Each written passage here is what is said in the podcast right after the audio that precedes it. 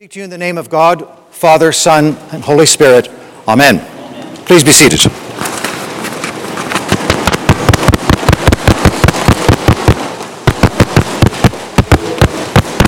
Testing one, two, three. We've got a complete system failure, obviously. One, two, three, one, two, three, one, two, three. Nothing's, nothing's coming through. All right. Do it this way. I speak to you in the name of God, Father, Son, and Holy Spirit. Amen. Easter Sunday, here we are again. We all know the story. Jesus is crucified, Jesus dies, Jesus is in the tomb for three days. On the third day, he rises up, he sees his shadow, and turns into a rabbit and lays chocolate eggs. Thank you for laughing.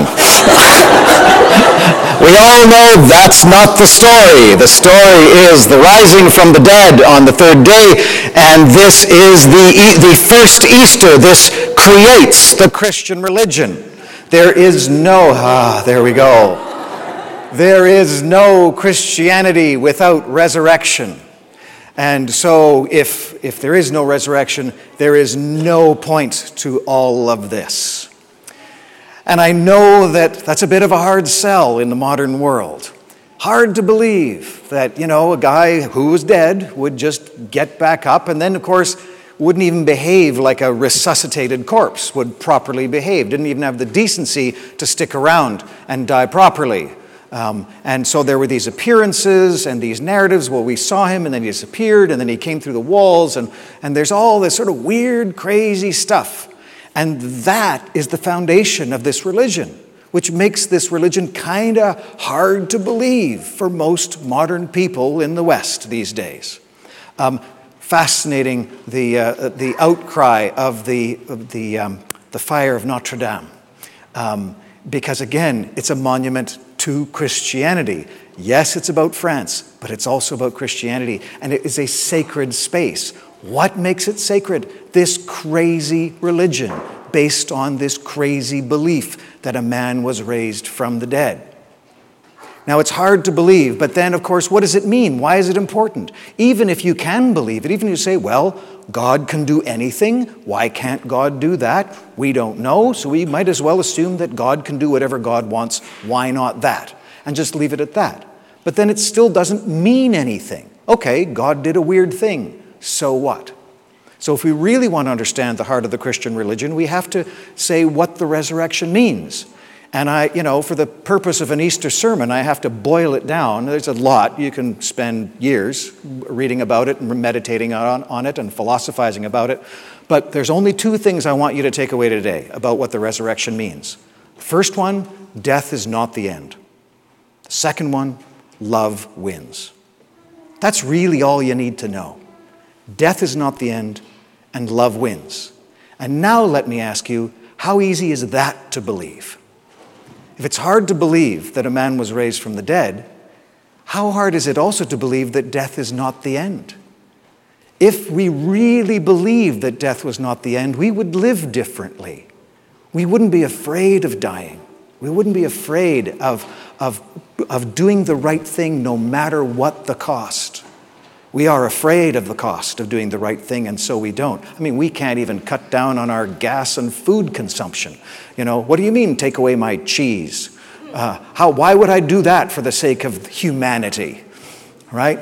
And so we have a hard enough time with that. But imagine being a journalist in Russia, being an environmentalist in Central America or Alberta. Sorry, that was a cheap shot. I apologize. I love my Albertan friends.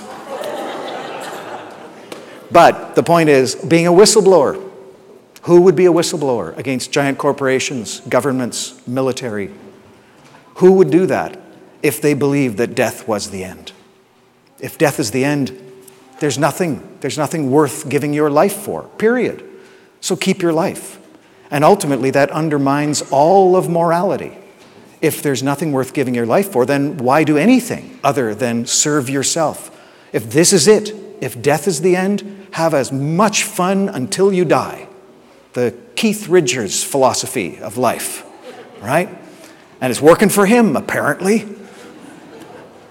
So if that's, if that's the conclusion, if, if this is all there is, then it leads to a certain set of consequences in terms of how we live our lives, the values by which we live them, and how we treat each other. Because if this life is all I've got, then get out of my way, because I'm going to get everything I can while I'm here.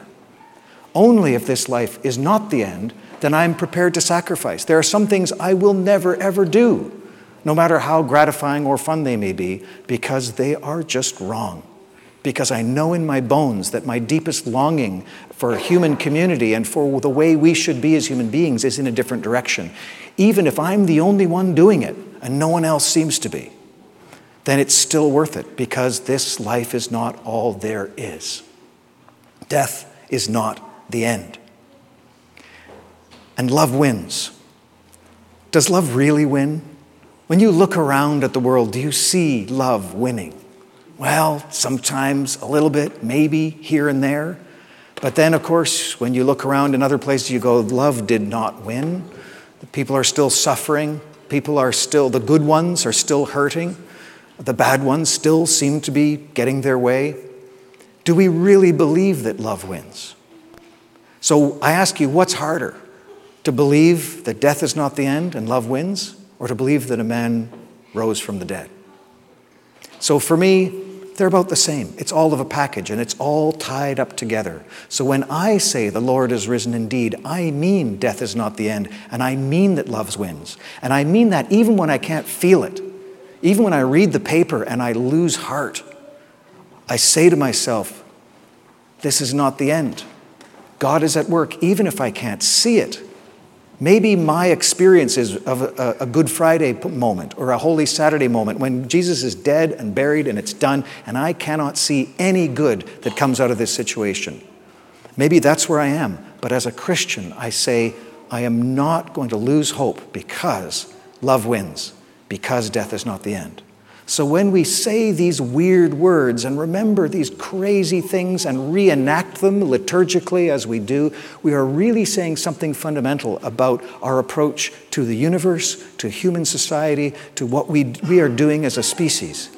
We are saying that God is with us, that God hasn't given up on us, and that God can do things that are bigger than we can ask or imagine, even if we don't see them. So, Alleluia, Christ is risen. The Lord is risen indeed. Alleluia.